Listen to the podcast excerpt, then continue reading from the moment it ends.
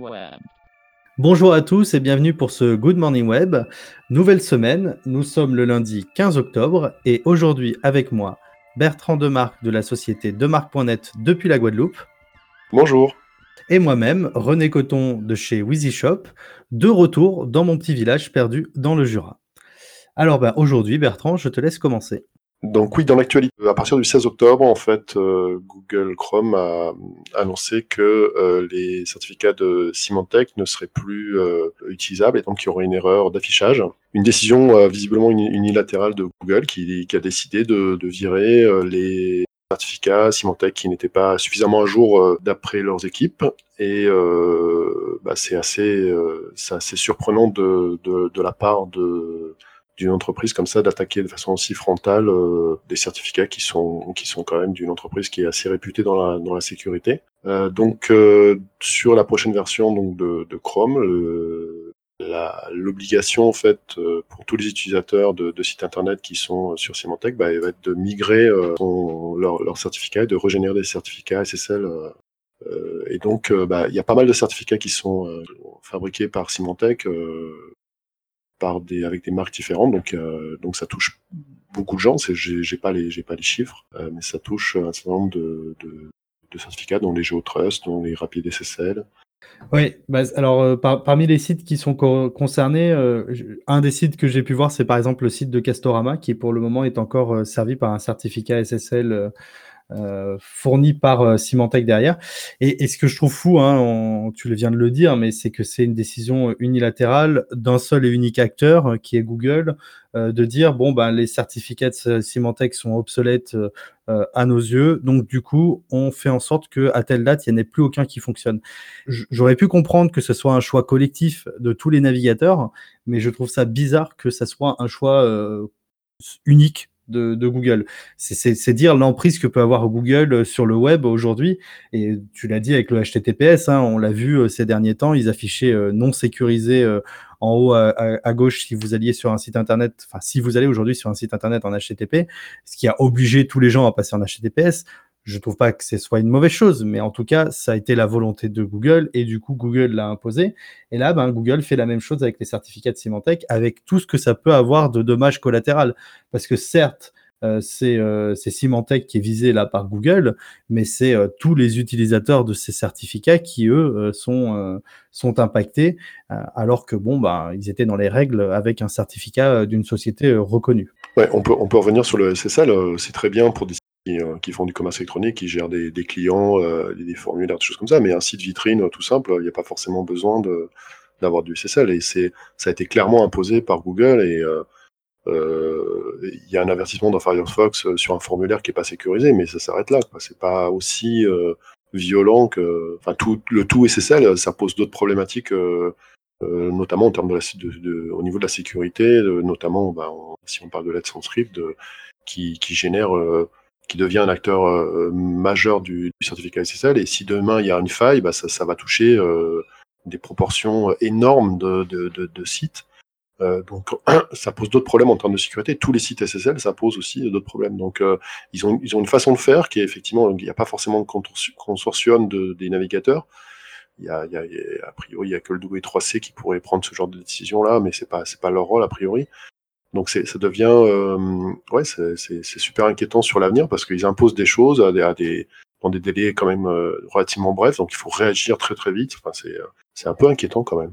Parmi les, si on, si on reste dans le, domaine, dans le domaine du, du, réseau, donc là on parlait du certificat, on, on, a maintenant le régulateur des télécoms en France euh, qui revient vers nous en nous alertant euh, sur le retard de la mise en place des IPv6 en France. Et je pense qu'on peut généraliser sur euh, la planète entière, hein, parce que on est très en retard d'un point de vue complet, en fait, sur, sur, sur, tout, sur tout le globe, sur la mise en place de, de l'IPv6. Il y, a, il y a quelques exceptions dans certains pays, mais c'est euh, c'est pas le cas euh, partout. Et euh, c'est vrai que on, en a discuté en, off juste avant avec toi, Bertrand. Et un, truc que je disais, c'est que cette histoire d'IPv6 dont on nous dit que l'IPv4 on en a plus beaucoup et que bientôt on va être on va être en pénurie, on l'entend depuis des années et des années et des années et qu'on l'entend tellement qu'au bout d'un moment c'est devenu un, bruit sonore en fond que je pense que plus personne n'y fait vraiment attention. Et ce qui a permis de, de, continuer à avancer ces dernières années avec l'IPv4, c'est que ben, les grosses entreprises avaient la possibilité de racheter des blocs d'IPv4 qui étaient détenus par d'autres sociétés qui n'en faisaient rien. Donc du coup, on a eu un marché secondaire qui s'est mis en place sur l'IPv4 et qui a permis de, continuer à avancer. Et puis on, l'a vu avec un de nos, plus gros acteurs de l'hébergement qui est OVH, qui lui a racheté bloc par bloc des paquets, des paquets d'IPv4 pour maintenir euh, leur expansion. Tous, les hébergeurs ont fait, ont fait cette, euh, ce choix-là d'utiliser le, un marché noir, parce que pour moi, c'est plus qu'un marché parallèle, en fait. Hein. C'est de racheter des, des blocs euh, à des entreprises qui, qui ont... Donc, il s'est instauré quelque chose de quand même assez malsain euh, sur ce marché pour, effectivement, retarder la, la migration. Et ça, c'est vraiment dommage, dommage parce qu'il y a, il y a 3-4 ans, on avait quelque chose de euh, on avait une vraie volonté de passer tous en, IPv6 euh, et ce, passage-là a été ralenti en fait finalement par, euh, par ce rachat de blocs et cette espèce de marché noir de, des IPv4 qui du coup bah, complètement stoppé l'élan qui, qui était plutôt bien parti. Effectivement, à chaque fois que nous, nous en tant que qu'infogérant, on peut pas imposer à nos clients d'utiliser IPv6. Et puis, enfin, ils comprennent pas forcément l'utilité de, bah, il y a déjà des IP, pourquoi on en mettrait d'autres c'est très très difficile d'expliquer euh, ça aux clients. Puis jusqu'au jour on va arriver à une vraie vraie euh, faille du, du, du, système, en sachant que le premier en fait euh, concerné, enfin les premiers concernés, ce sont les FAI. Et en fait aujourd'hui, euh, alors même si on a des on a des très bons élèves comme comme Free et SFR qui ont depuis le début, depuis depuis des années, des années, ils ont été vraiment précurseurs sur le sur le sujet. Euh, ils ont compris que de toute façon il fallait il fallait y aller plutôt possible. Bah, sinon, on a, on a, on a Bouygues Télécom, Orange qui sont, qui sont à la ramasse en France. Et forcément, bah, si on a des clients qui sont pas en IPv6, euh, c'est quoi l'intérêt d'être en, du coup, d'être en IPv6 Donc c'est, c'est un, les, les, les, FAI regardent les, les, le nombre de sites euh, qui sont en IPv6 et se disent bah, finalement on n'est pas tant à la bourre que ça. Et puis les, hébergeurs se disent bah, que vu que les fournisseurs d'accès sont, sont à la bourre on n'est pas pas trop en retard. Donc du coup bah, tout, les deux camps se regardent euh, de, de, se lancent des, des, des, coins d'œil de, du coin de l'œil des regards euh, dubitatifs. Et puis personne ne fait ne fait rien. Et puis ça à un moment donné ça, ça risque de tout simplement exploser. On, on risque de plus du tout avoir d'IP et, euh, mais, mais je pense qu'effectivement, dans cette échéance, quand même, elle va, elle va quand même euh, arriver euh, très rapidement et ça va avoir un, un, impact assez important. Alors pour les peut-être que pour les fournisseurs d'accès, bah, il va falloir euh, échanger des box et des choses comme ça, donc ça va avoir un coût euh, qui, est, qui est certainement pas neutre, notamment pour Orange qui a des, des box qui sont pour, pour certaines très anciennes. Euh, pour euh, et pour les bah, tous les gens qui ont des qui ont, des hébergements, qui ont des serveurs dédiés ou des choses comme ça, bah, ça, ça veut dire euh, vérifier, tester. Euh, donc il y a, y, a, y, y, a, du travail. Il y a énormément de travail mais pour pouvoir le mettre euh, complètement en place. Et j'allais venir hein, sur les fournisseurs d'accès. En fait, je pense que réellement, euh, certes, euh, les hébergeurs regardent les fournisseurs d'accès, les fournisseurs d'accès regardent les hébergeurs, les hébergeurs mais euh, les fournisseurs d'accès auraient dû être précurseurs là-dessus. Et euh, aujourd'hui, un hébergeur, et puis même la personne qui est, qui est, qui est au sein de l'hébergement, qui crée son site internet, se dit mais à quoi bon prendre du temps sur l'IPv6 vu que de toute façon, l'un des plus gros acteurs en France, qui va être Orange, a des euh, tous ces clients qui ne peuvent pas consulter les sites en IPv6. Donc, pourquoi je fournirais l'effort, vu que de toute façon, derrière, euh, bah, ça ne va pas toucher beaucoup de monde. Donc, voilà. après, euh, est-ce qu'il faut qu'il y ait une volonté politique aussi derrière, ça et qu'au bout d'un moment, il y ait le législateur euh, ou le régulateur qui impose les choses euh, aux fournisseurs d'accès? Ou alors peut-être qu'il va falloir qu'il y ait une vraie crise et que à ce moment-là, en catastrophe, on fasse les choses. C'est pas complètement exclu. Euh, L'ARCEP en, en, communication là euh, tire une fois de plus le, le, signal d'alarme et effectivement, euh, bah, les chiffres qui, euh, qui, ont été publiés euh, euh, donc donnent par l'ARCEP, hein, par le régulateur, donnent à fin juin 2018 40% de de, d'IPv6 et 2,5% euh, pour Bouygues Telecom, alors qu'on est, euh, on est à, chez Free et chez SFR, en tout cas sur les, leur, leur réseau ADSL, on est à 100%. Euh, donc, ce qui n'est pas, ce qui est pas le cas d'ailleurs chez SFR sur leur réseau, leur réseau câble. mais je sais pas quel, quel, quel pourcentage ça représente, c'est peut-être pas important. Ils sont, ils sont bien sûr sur le réseau FTTH à 100% aussi. Donc on voit qu'il y a une grosse, grosse différence entre les deux opérateurs euh, SF, Free et SFR qui, qui, sont plutôt des bons élèves et Orange Bouygues qui, qui sont des très mauvais élèves. Euh, et, et, du coup, euh, alors c'est que 40% sur la DSL pour Orange, ils sont à 90% sur le FTTH. Donc, sur le FTTH, on, enfin, on voit bien que c'est une question de, de box qui sont pas compatibles. C'est juste une question d'argent. Hein. C'est euh, juste le juste, c'est s'ils ont 500 000 box à, à, renvoyer au client et à reparamétrer, ça, a une conséquence, c'est évident. Et euh, bah, du coup, le troisième sujet aujourd'hui, euh, c'est un sujet que, qui me tient à cœur et je voulais en parler. On va parler de WebP. Le WebP est un format d'image qui a été développé par euh, Google il y a plusieurs années en arrière et qui a été développé dans l'idée de remplacer le JPEG et le PNG. Et le, WebP est implémenté dans les navigateurs de Google, donc, dans, donc, Google Chrome, mais aussi dans Opera, vu que Opera se base sur Chromium derrière, donc la version open source de, Chrome. Et euh, chez nous, chez WeezyShop, ça fait un bon bout de temps qu'on a mis en place euh, le WebP et on voit un gain euh, très très intéressant. Hein. On, tourne entre 25 et 30% de gain de place euh, enfin de, de, gain de taille.